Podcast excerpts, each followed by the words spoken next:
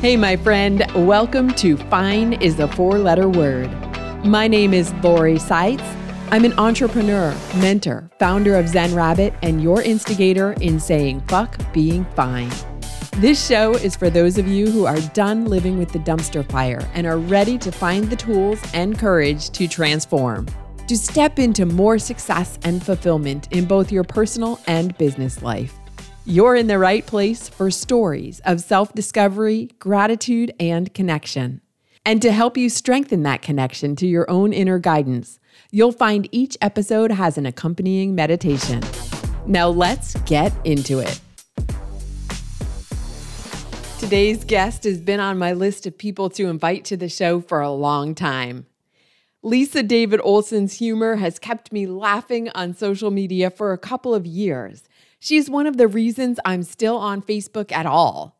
And as you'll hear, she's indirectly responsible for introducing me to two of this show's past guests. In fact, humor is the tool Lisa has used to get through her fine and less than fine life situations.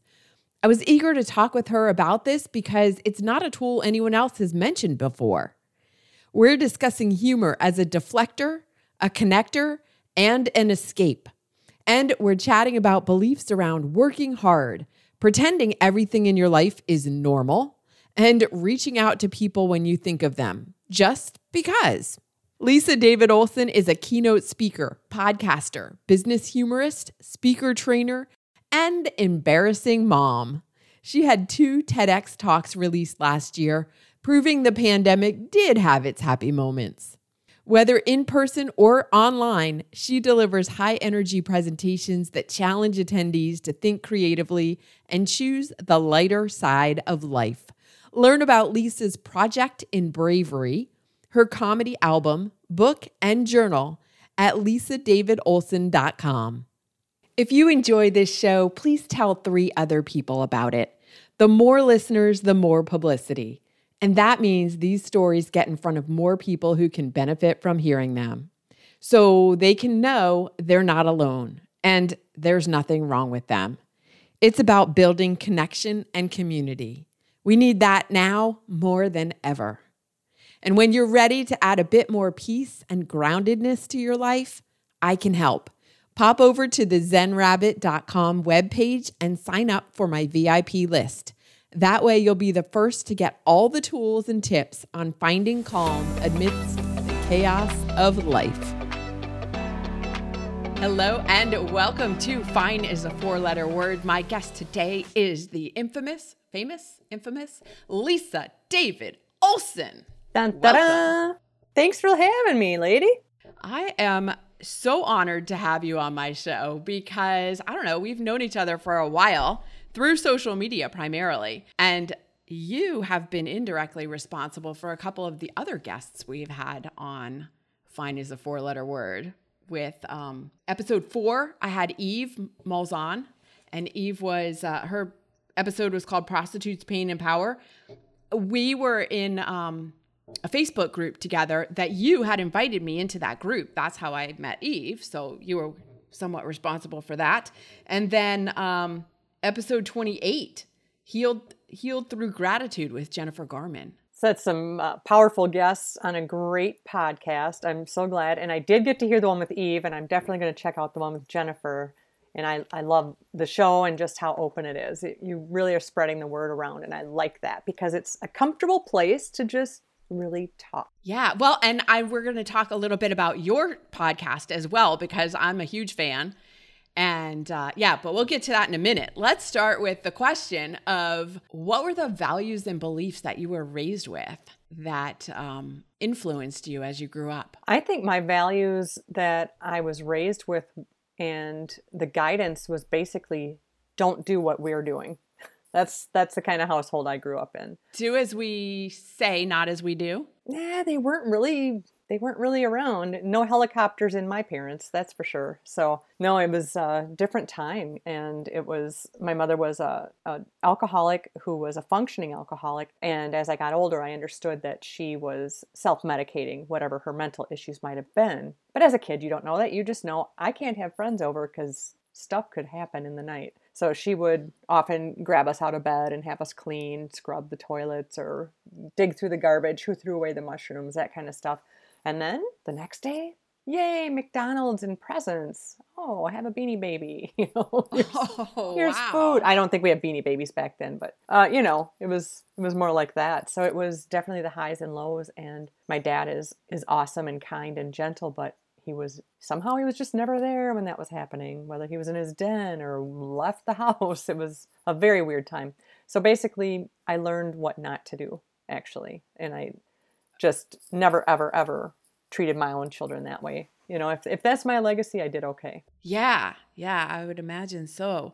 Um, so, so self reliance was something that you learned. That's for certain. I left home at 17. I was out of there. 10th grade, I left school, left home, never went back to either. Well, I, I did go back to school, but not that school. I, I never went back. My oldest sister was 19, got pregnant, then married to a man that had three kids. So at 19, she was a mother of four. no washer wow. and dryer. And then she had a second one right away. So it was, um, then my, my next brother, older than me, did a lot of hiding, and they both were morbidly obese. And I had eating disorder the other way. And then the youngest of us four was pretty much the baby, and really, he doesn't remember all that stuff. I don't think he was pulled out of bed or anything like that. So we are not close as a family whatsoever. We all just, it was surviving whatever you could Uh-huh. do to survive and just make it another day. Wow. Okay. So, so you escaped. We'll, we'll say escaped at seventeen.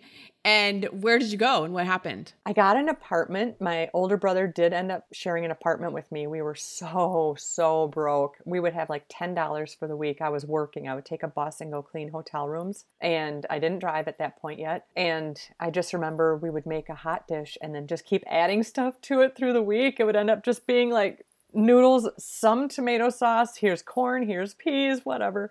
So I just remember us being extremely broke. And we actually were happy though. And we knew in the moment that these are the days we're going to look back at and say, yeah, that sucked, but um, we did it. We survived. At least we're happy. And it was a tough time, but I look back at that as feeling I felt safe. That's pretty dang important. Wow. Yes, that extremely important, especially given the environment you are coming from. Right. Yes, it meant everything. I knew my brother cared about me and that he was protecting me, and I and I could sleep through the night and not worry. I mean, I still have night frights, but I, I can talk myself through it, you know, and kind of get logical about it. And how long were you living in that? Uh, my brother and I, I think we lived together maybe a year, and then I ended up in a another apartment with a girlfriend, and then met my first husband to be, and from there have always been married, but not to the same guy. I'm on my third. I keep wearing him out.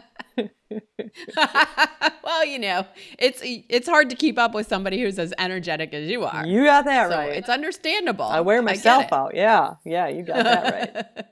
wow. Okay. So how how did did your adult life progress? Like, I mean, you kind of had to raise yourself. So how did it work when you were then an adult? Like, did you have the tools you needed? Yes, I've always been a worker and I've always gone toward older people. And so I've just never not worked. I've almost always had two jobs. So I I just I don't know where that came from, but my sons have that as well. That work means something and that you you work and that's your character downtime yes but is your work done you know and that that's a, a fault of mine but i've just always worked and just wanted to be a survivor and i think that is just from i can do this i got this you know and Yeah. just making it work. So I at least I have that in me. And I well, when I think about it right now, my mother always was working. Like I said, she was a functioning alcoholic. Um, I don't remember her missing work, I, and I don't know how. I don't know how because she had some wild nights. Some some things So, happened. You know, Obviously. Yeah. Mhm. Obviously, you got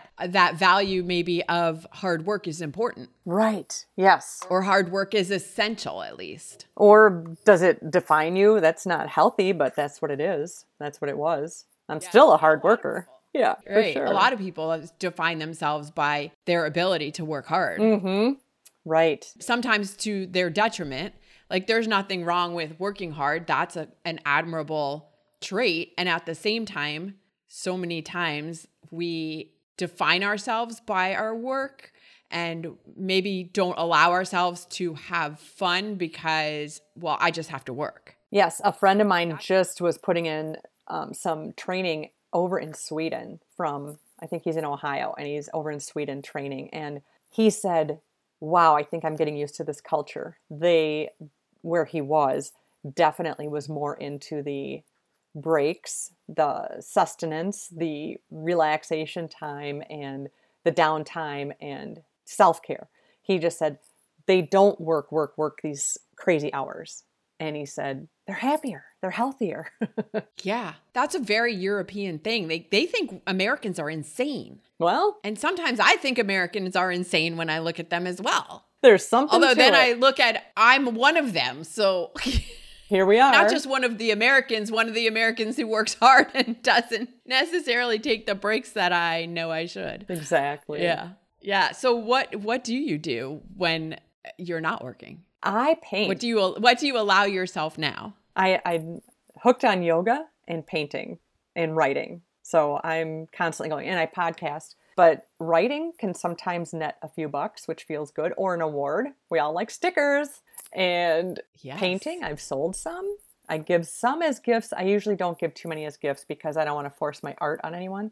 But I just started painting last year because both my boys draw, and I was like, well, maybe I should try something. And it turns out I really like it because if you screw it up, it's a learning and you can paint over it, man. Do over. That favorite key on the keyboard for me is undo, do over. So with with painting, that's what I can do. And I listen to crime podcasts while I paint. And my husband said, "You have the most beautiful scenes, these flowers, these trees, the reflection on the water, and you're listening to people being stabbed and all these things." I'm like, "Well, balance, baby." exactly. Yin yang. What kind of painting are you doing? Is it watercolor? Is it oiled? What are you using? It's acrylic. Um, acrylic. I, I like to do some flowers. You know, I'm saying the word some, S O M E. And a lot of yep. times I'm doing art, resin art. So I have flowers from my oh, actual oh, cool. garden and then I coat it in resin so that I have this perpetual oh, garden. Wow. And very cool. I've done, you know, just, uh, I also like abstract because it's very hard to do. Because when are you done? I don't know. So, like, good point.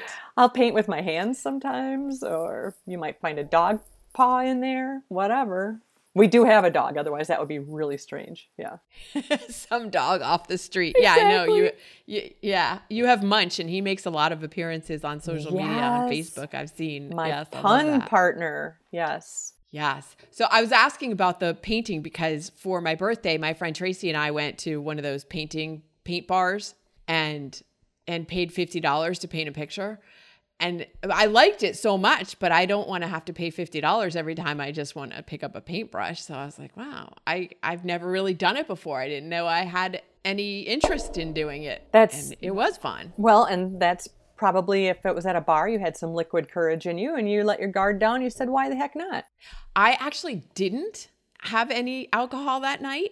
Um, Tracy had some hot chocolate, but we did like you know in true entrepreneurial style. They they so they lead you through a specific picture that there's a somebody painting, right? And they have you know the colors. They already have the color palette paint in front on a plate for right. you. Yeah, yeah, and it was like greens and blues and some purple. And Tracy and I go in there and we're like, "Can we have some pink?" How about some orange? Can I have some orange? My picture is a general semblance of what they were painting, but it is not at all. That's awesome. That's what yeah, it's all about. Do, yes, express, express. I see your greens yeah. and blues, but I'm feeling pink today, so here's an extra five. Right. Let's find the pink here. That's right. We didn't even have to pay them extra. They were like, "Yeah, no, we're happy to make you happy to make you happy. Uh, yeah. So, so since it is called fine is a four letter word, tell me your story of being stuck in a place where everything was fine, or no, everything you said everything was fine, but it really wasn't fine. Oh, sure. That that just goes right back to the childhood issues where you had to pretend with your friends that you had a normal household, but you couldn't invite anybody over, you couldn't have overnights, that kind of thing, because you never knew. Mm-hmm. So you mm-hmm. could kind of pretend and and that's where humor comes into play and you know, distraction, look over there. Hey, I'm funny, I'm cute. And then, you know, the first marriage, you try and make it work. You got a couple of kids, and it wasn't fun. But you're married and you're, you're helping him run a karate studio. So you don't want to mess everything up and, and all those things. But eventually it, it wasn't. And we were still living together but separated, and it was just horrible. But we found our way through, and we did divorce, and we are very, very close, um, very good friends. And um, my husband Todd knows and respects my first husband as well. And so, hey, I need help moving this shelf. And okay, come on over. So, when you have an ex, always be friendly. You just never know when you need heavy stuff moved. And I think right. that's important. But I'm honestly yeah, there for him too. He's not great with social media, and I'm always rallying for. Like he's about to do a polar plunge in the Mississippi in the middle of winter to raise money for Special what? Olympics. And I'm like, hey, everybody, help chip in. And because he doesn't like to go, look at me, help me. So we're on, on board with that. And at least my boys know that part and how that can work. You know, we can all be together for a dinner. So I did act like it was fine until I just couldn't anymore. And that was hard. That was hard. Yeah, it is hard. And I think, you know, that's also the reason why my program is called Fuck Being Fine. Like you just reach a point where you're like, I cannot do this one more day. It is. And it's fine until it's not fine. Till it's affecting you physically. And that's yeah. when you know that could I go back to what I was doing? Well, then maybe change is what you need. I mean, I guess it goes back to when I was 17 and I took off. It was the bottom bottom line, but you're so scared of the unknown. But you know what else is scary? The known and staying in the known. That's not good. It's not good, but a lot of people do it because it is known and it's more comfortable, let's say, than the unknown. That's where Even we get it, it's uncomfortable, yeah. but it's right. And yeah, physical, psychological, emotional, all these things that you're trying to shove down eventually come out. Absolutely. It's going to come out of somewhere. Absolutely right. And yeah. that's that's hard because yeah, we could have even best friends and not really know what they're dealing with. I, I don't oh find gosh, that yeah. social media is not the spot to do it. I don't I don't respect that. I don't I don't want to see it. I don't want to see on Facebook how sad you are. Just call me. One of the things I'm right. very proud of as a friend, I reach out to people when I think of them. I'll text them or Facebook message and just say, I thought of you and I just smiled and I hope your day is great. And I mean it. If I think of you and I send you that note, you know, who wouldn't want that? You don't, you're not asking me for anything. Right. I don't need to answer you.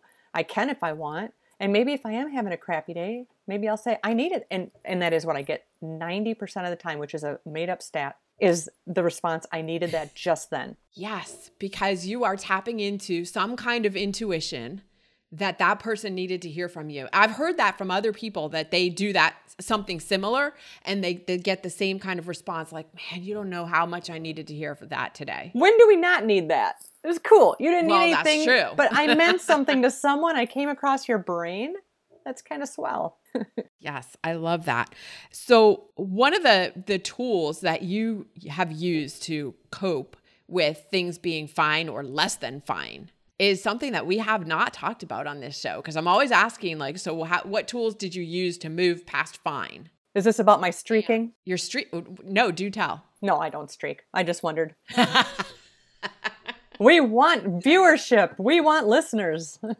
we need listeners. Come listen to Lisa talk about streaking in the winter in Wisconsin. Oh, yeah. yes, absolutely.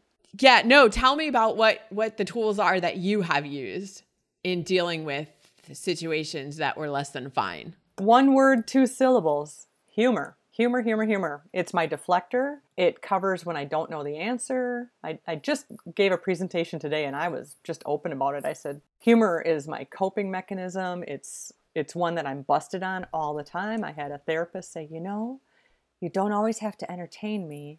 And I've even had a physician say that. Do you think you have to be funny all the time? Like, damn, some people pay for this. What are you talking about? I'm paying you. You will laugh. But it is the, de- the deflection of it, I learned early on.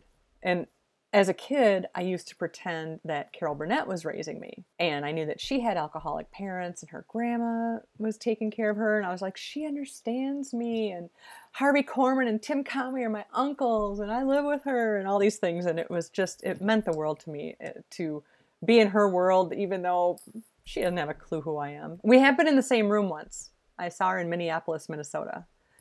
Um, never got picked to ask a question. Dang it. But we breathed the same air one night about four years ago. Now is a good time to mention, because you never know who's listening. True. That six degrees of separation. That if you had one person in the entire universe mm, to meet, who mm, would it be, Lisa? Mm, it would be my other mother, Carol Burnett. And that is almost what I named Yeah. my book was I was raised by Carol Burnett. That was going to be the name. And Oh my gosh. yeah, that was going to be it. And Carol, I know you listen to this show. I just want you on my podcast. I would only take 10 minutes. That's a lie. I would stretch it out.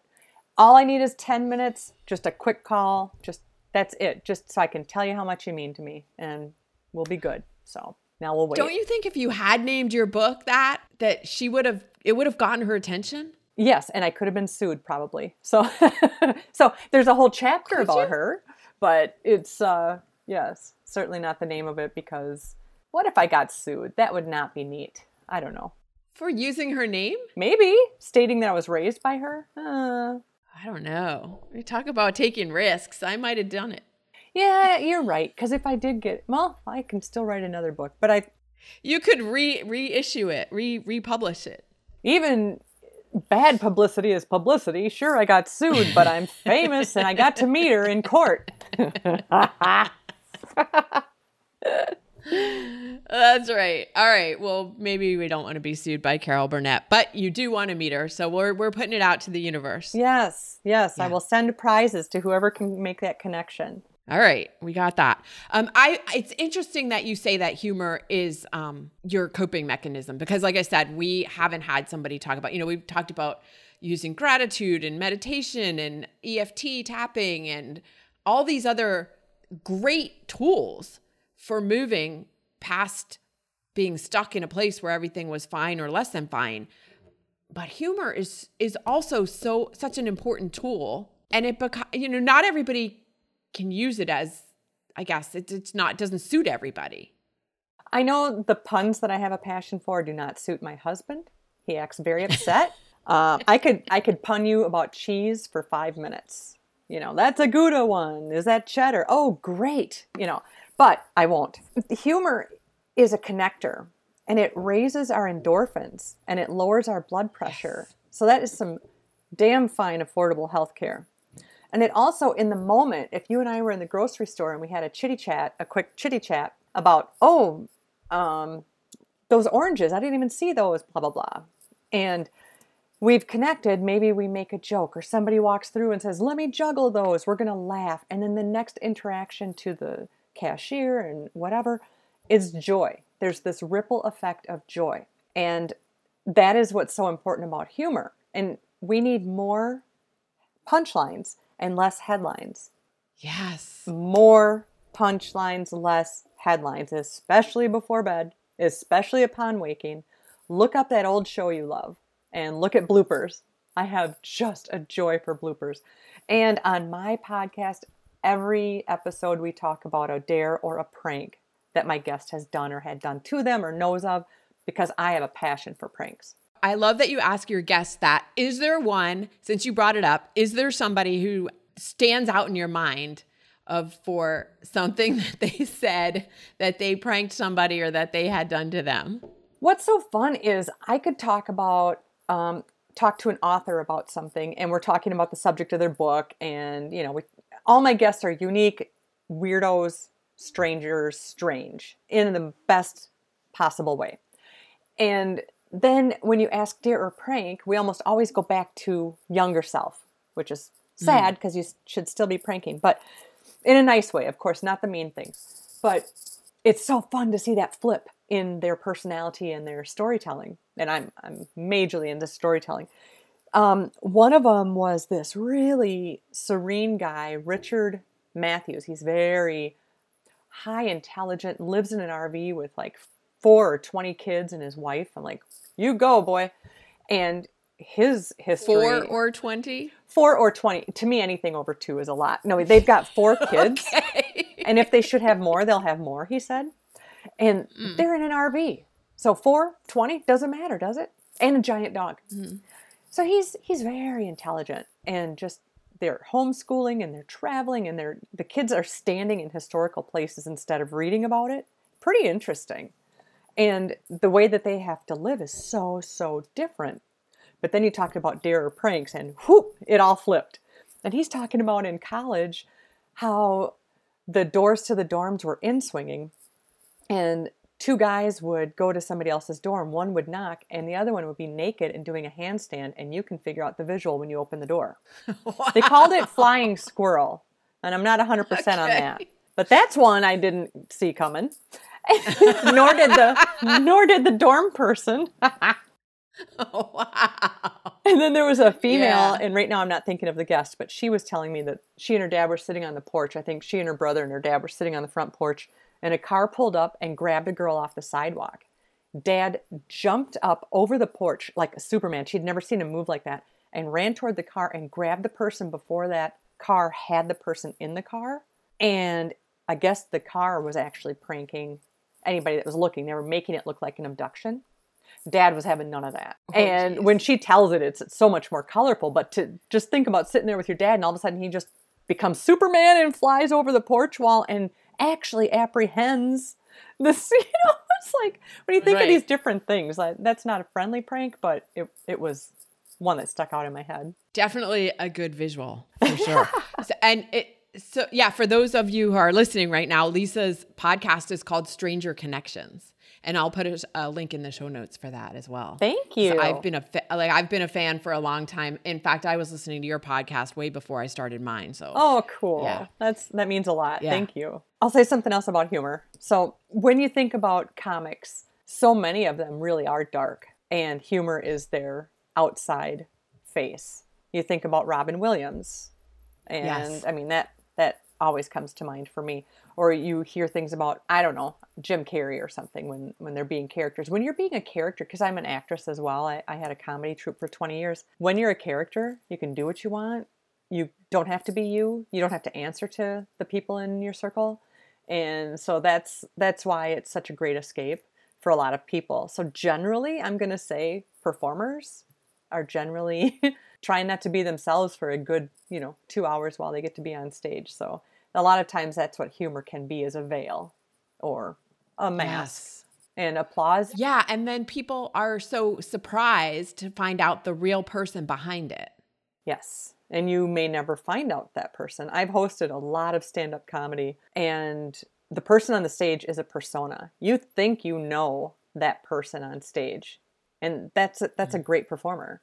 And then behind the scenes, if you were the one emceeing them and you were in the green room with them, they might not even want you to speak to them or or look at them or anything because you know they have to get into that zone but that's just their stage persona that's certainly not that person it sounds like oh my wife and oh my kid did this um, i'm sorry that's that's all theater hmm. and i hmm. can't say 100% of them but it, there's a reason people want to be a different character or want to make you laugh because applause is approval laughter is acceptance that's what I always say for myself. You have experience with improv as well. Yes. What tell us a little bit about how somebody would use improv to improve their level of success whether that was in business or in life in general. I love that question, Lori. Love it because that's what I teach corporate is improv for everyday and or for real life. And it is a way to think about a scene and it's you know just today i was i was in a workshop and i was teaching and, and i said who else has done improv? Nobody.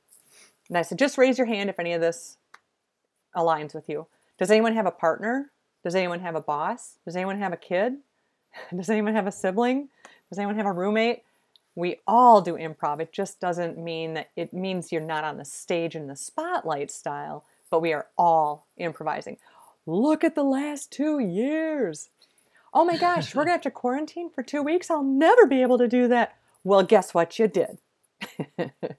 so, uh, whether you did it gracefully or no, you did it because you're here and you're listening. But improv for a business world would be thinking about the scene.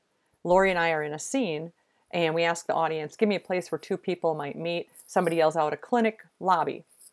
And now Lori and I get on there, and if I say to Lori, oh, this movie theater is so amazing. And if Lori said, we're not in a movie theater, pow, scene is done, the end. That's called a roadblock. Um, so now I'll go backwards. We're both in the clinic lobby. We just were told that. I step up. I go, look at the movie theater. It's so amazing. And Lori says, wasn't that brilliant that they put that here at the clinic? Boom, now we're going forward. She just did the yes and, and that's what yes and is. And you can use that in business. When your boss says something, don't talk back. Don't bring your boss a problem. Bring them an idea for what you think could mm-hmm. work. Don't go, you know what? This copier is like the piece of crap and it never works. Or you call the company and say, hey, is this under warranty? I just wanted to talk to my boss about possibly replacing it. You go to the boss, you say, you know, I've noticed that this is bad, but I found out we can do this. Yes, that is what you do. That's how it works for business. It also is about listening. So if your partner blocks you in a scene, they're not listening to you or building on what you said. That works at work. It works in relationships, whether it's your kid or your partner, whatever. Build on what they said, let them know they were heard. And that also builds trust along the way. That's my short version of mm. how that works in, in real life. Yeah, I was just on a, a sales training call, I guess as the best way to describe it, last earlier this week. And we were talking about the saying yes, saying yes more. You know, a lot of people say yes to everything, and that's a different issue of overfilling your plate and saying yes and not having boundaries and saying not being able to say no. But this was more about our initial response as humans is to say no. Somebody asks you a question or asks you to go come come do something with me. No. I'm busy. No, I I don't have time or like our our first response is typically no because I don't know what I'm getting into.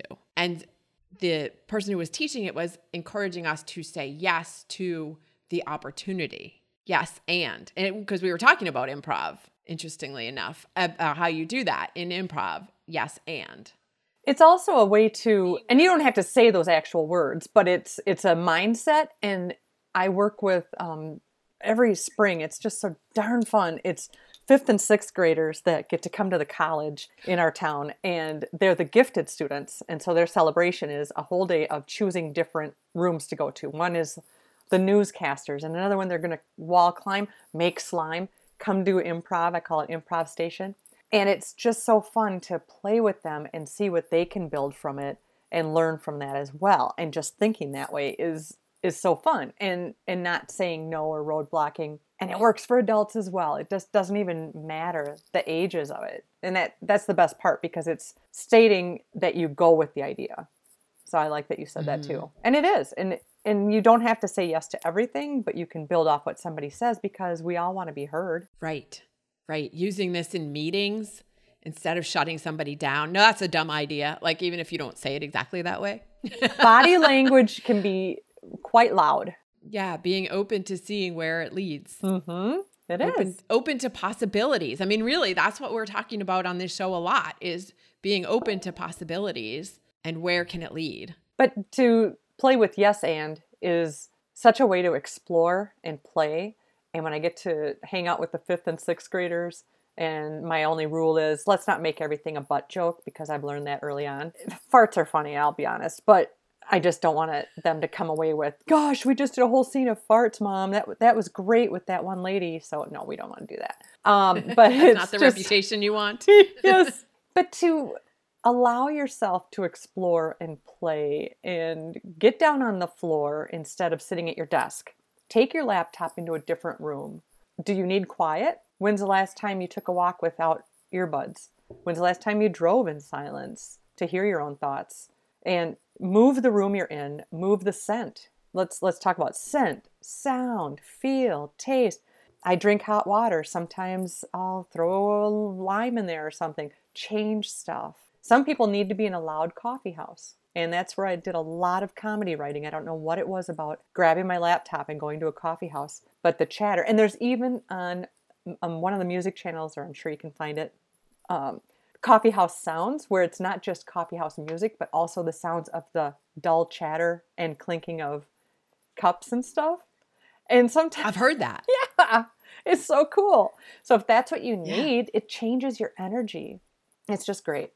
Change uh, so i was yeah changing the scene changing the scene of where you are. And especially since so many people now have been working from home they're tired of seeing the same four walls And now that we can get out a little bit more, going to a coffee house, going to a park, if you live in a place where it's not three below zero right now. Uh, but well, a friend of mine has coffee every day. He goes to the drive through every day and he goes and sits at a park every day and he posts every day what song he's listening to and what he's thinking about. And that's comforting for him. He gets out of his house to go do that. And yeah. that has become his routine. And I always look forward to his posts because I'm just, I don't know why that settles me. It's just like, oh, there he is. that, that's cool. And coming back to the whole idea of play, which is a topic that we've talked about on the show before, about how weirdly difficult it is for a lot of people to find something that's fun. Like, what is fun for me anymore? Or what would be playful? What could be something that I could do that is playful? Because we are humans, are animals, and animals need to play, but we don't allow it because, in part, coming back to the whole we were talking about the beginning about being responsible and being hardworking, but also because we just don't know anymore because we spent so much time overcoming that by working hard what is fun? What would be playful? And you know, you've got you've just talked about several things. You know, your painting and the um, improv, the comedy, the all the fun things that you're doing. You're doing a lot of fun things. Kids laugh self-care. what 112 times a day. Their belly laugh, true belly laugh. And as we get older, we belly laugh less and less because no two fingers you know, no, no, that means two. No, it, it could be bunny ears. It, it could be chopsticks. It could be earplugs. It could be nose plugs. It could be anything. Nope, nope. The teacher said that means two. Well, it could mean peace. It could be, you know, and as we're put in columns or nothing against teachers, but I'm just saying, uh, as we're put in these silos of brain, you lose that ability for imagination. It becomes, well, that's not very mature. Oh, the hell I say, because you have to have that. I'm I'm going to jump out of an airplane at some point, so that's on my list of things that I need to explore. I need to to find out. And we need that. We crave that just to make things different. And something I did early on with the pandemic, going to the store for many of us was our only social. I was so afraid, not like physically shaking afraid, but I thought, what if grocery stores close? What are we going to do? I watched The Walking Dead. This doesn't turn out well. And so the grocery store was my big social moment. And in line at the store, I did not say, How are you? to the cashier. I said, So what are you doing for fun? And I'll be damned, was that the most joy that would come? Because what are you doing for fun? And this guy at the Whole Foods kind of store, dreadlocks. The dude was like six two, and then with his hair, it was six six, just massive pile up tie dye t shirt. He bends down and he looks at me and he goes, I have foster kittens at home. Do you want to see a picture? And he whips out his phone. It was adorable. And now I still see him. It's my regular store. And I, I'll say, How many kitties do you have? And stuff like that. We made a human connection. Another girl said, I said, What are you doing for fun? I mean, they look at you kind of weird. And the conversation that came out of that was so much more than, Did you find everything? Yes. You good? How are you? Good. I'm not good, damn it. But I don't want to talk about it either. And this girl told me about her dance team and how even with masks, they could still meet safely and they were going to put on a performance and she was thrilled. I asked her about it, you know, a week or two later. How'd the show go? It meant the world to her. So much different than, you good? I'm good. Uh, uh. I love that you asked that. And at the same time, I'm thinking in my head, well, yeah, but you live in the Midwest, and that wouldn't apply here in the Mid Atlantic or the Northeast. People will be like growling at you. Maybe not. I don't know. Maybe I'll try it next time I go.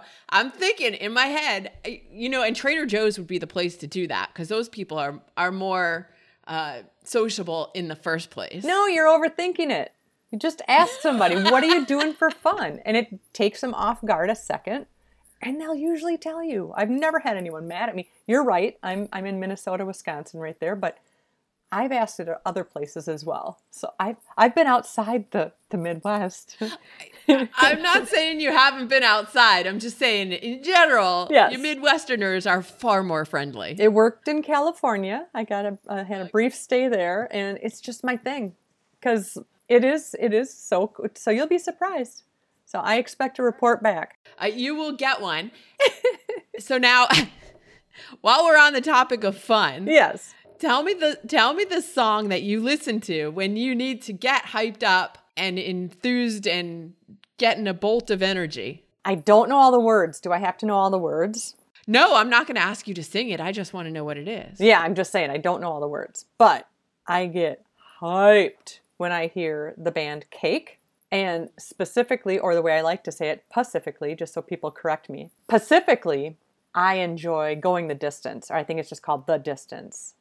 And it's so cool. And if you listen one time, listen to the horns, listen again, listen to the bass line, another time, listen to the singer because he's kind of just speaking it. It's crazy. I love Cake. I love cake, all kinds of cake, but I love the band cake. And it's funny that you said Pacifically because they are from, they are, do you know where they're from? They're from Sacramento, California. Look at me. Yes. So, so near the Pacific. I mean, Sacramento is not on the water, but Close enough. it is, it is, yes, it is a Pacific state. Whoa. Well, that'd be, that's cool. Yeah. Yeah. What's your song? I have two songs. One is Carrie Underwood's Champion, Oh, yeah. That's a good one. And the other one is Van Halen's Right Now. Wow. Okay. Yeah, that's Yeah. a really good one. But I love that you said cake I because I'm a fan. I'm a big fan. I actually saw them in concert when I was living in Sacramento back in uh, 1998, I want to say. Dang. Um, yeah, in a small venue. And uh, I used to listen to, I have a couple of their albums. Sweet. Yeah. Are you talking vinyl, good. girlfriend? Uh, no, I have them digital now. Yeah. And actually, I never had them digital. I had them on CDs, but now. Yeah. Cool. Yeah, there yeah, they even redid I Will Survive. Yeah, there's some great songs. Yes. I Yes. dig it. I dig it. Well, I'm gonna put a, I'm gonna put a link to that in the show notes Sweet. as I always do. And if and I already said I'm gonna put a link to your podcast. Where else can people find you if they want to continue a conversation with you? On Facebook, Lisa David Olson, O L S O N, and I also have the Facebook group Counterclockwise. It's all humor. Please join us. I've had it a little over a year. We have 4,000 people in that place because people What? want to laugh. Yeah, I've only had it a year. It's 4,000 because we all want to laugh. And yeah, join us over there. And I'm on Instagram. And if you give a crap about my art, let me know. I have an Instagram page for that as well. Cool. Thank you so much for joining me today on Fine is a four letter word, Lisa. Thank you, Lori. I really appreciate your time. I'm always amazed at the variety of answers I get to the hype song question. After Lisa said that cake song, I was like, yeah, that makes total sense because they're kind of quirky and it just fits her so well. Here are the key takeaways from our conversation today. Number one, Lisa's perspective is that staying in the known when it's fine or not good is scarier than moving off fine. Even though a lot of people do it because it is known and more comfortable, you can only shove those feelings down for so long. And then they're bound to come out somewhere. Number two, always be open to possibilities. Lisa talked about some improv techniques and how they open the door to exploration and play. That's what leads to more and interesting discoveries and fun. Number three, change your scene to change your energy. Physically get into a different position. Move your body. Put yourself in a different environment. Doing these things is essential to your well being. Number four, humor is a connector. Like gratitude and meditation, it raises our endorphins and lowers our blood pressure. As Lisa said, that is some damn fine, affordable health care. Number five, next time you're checking out at the store, ask the clerk, What are you doing for fun? It takes them off guard and gives you the opportunity to make a human connection. I haven't done this yet, but I'm totally going to. And number six, lastly, reach out to your friends randomly and check in. Say, Hey, I thought of you, and I just smiled. And I hope your day is great. Thanks for being here and subscribing to Fine is a four letter word. Please share this show with a friend or a colleague. If you're feeling especially generous, leave a review so other people like you can discover the show too. It's on Apple Podcasts, Spotify, Google Podcasts, Amazon Music, Stitcher, and all the major podcast directories. You can join me on social too. On Instagram, it's zen underscore rabbit. You can find links to the other platforms at zenrabbit.com. Before you go, remember to take a moment to think about what you're grateful for today. Lastly, you can find this week's meditation queued up right after this episode. And if no one's told you this week, I'm proud of you. Take good care.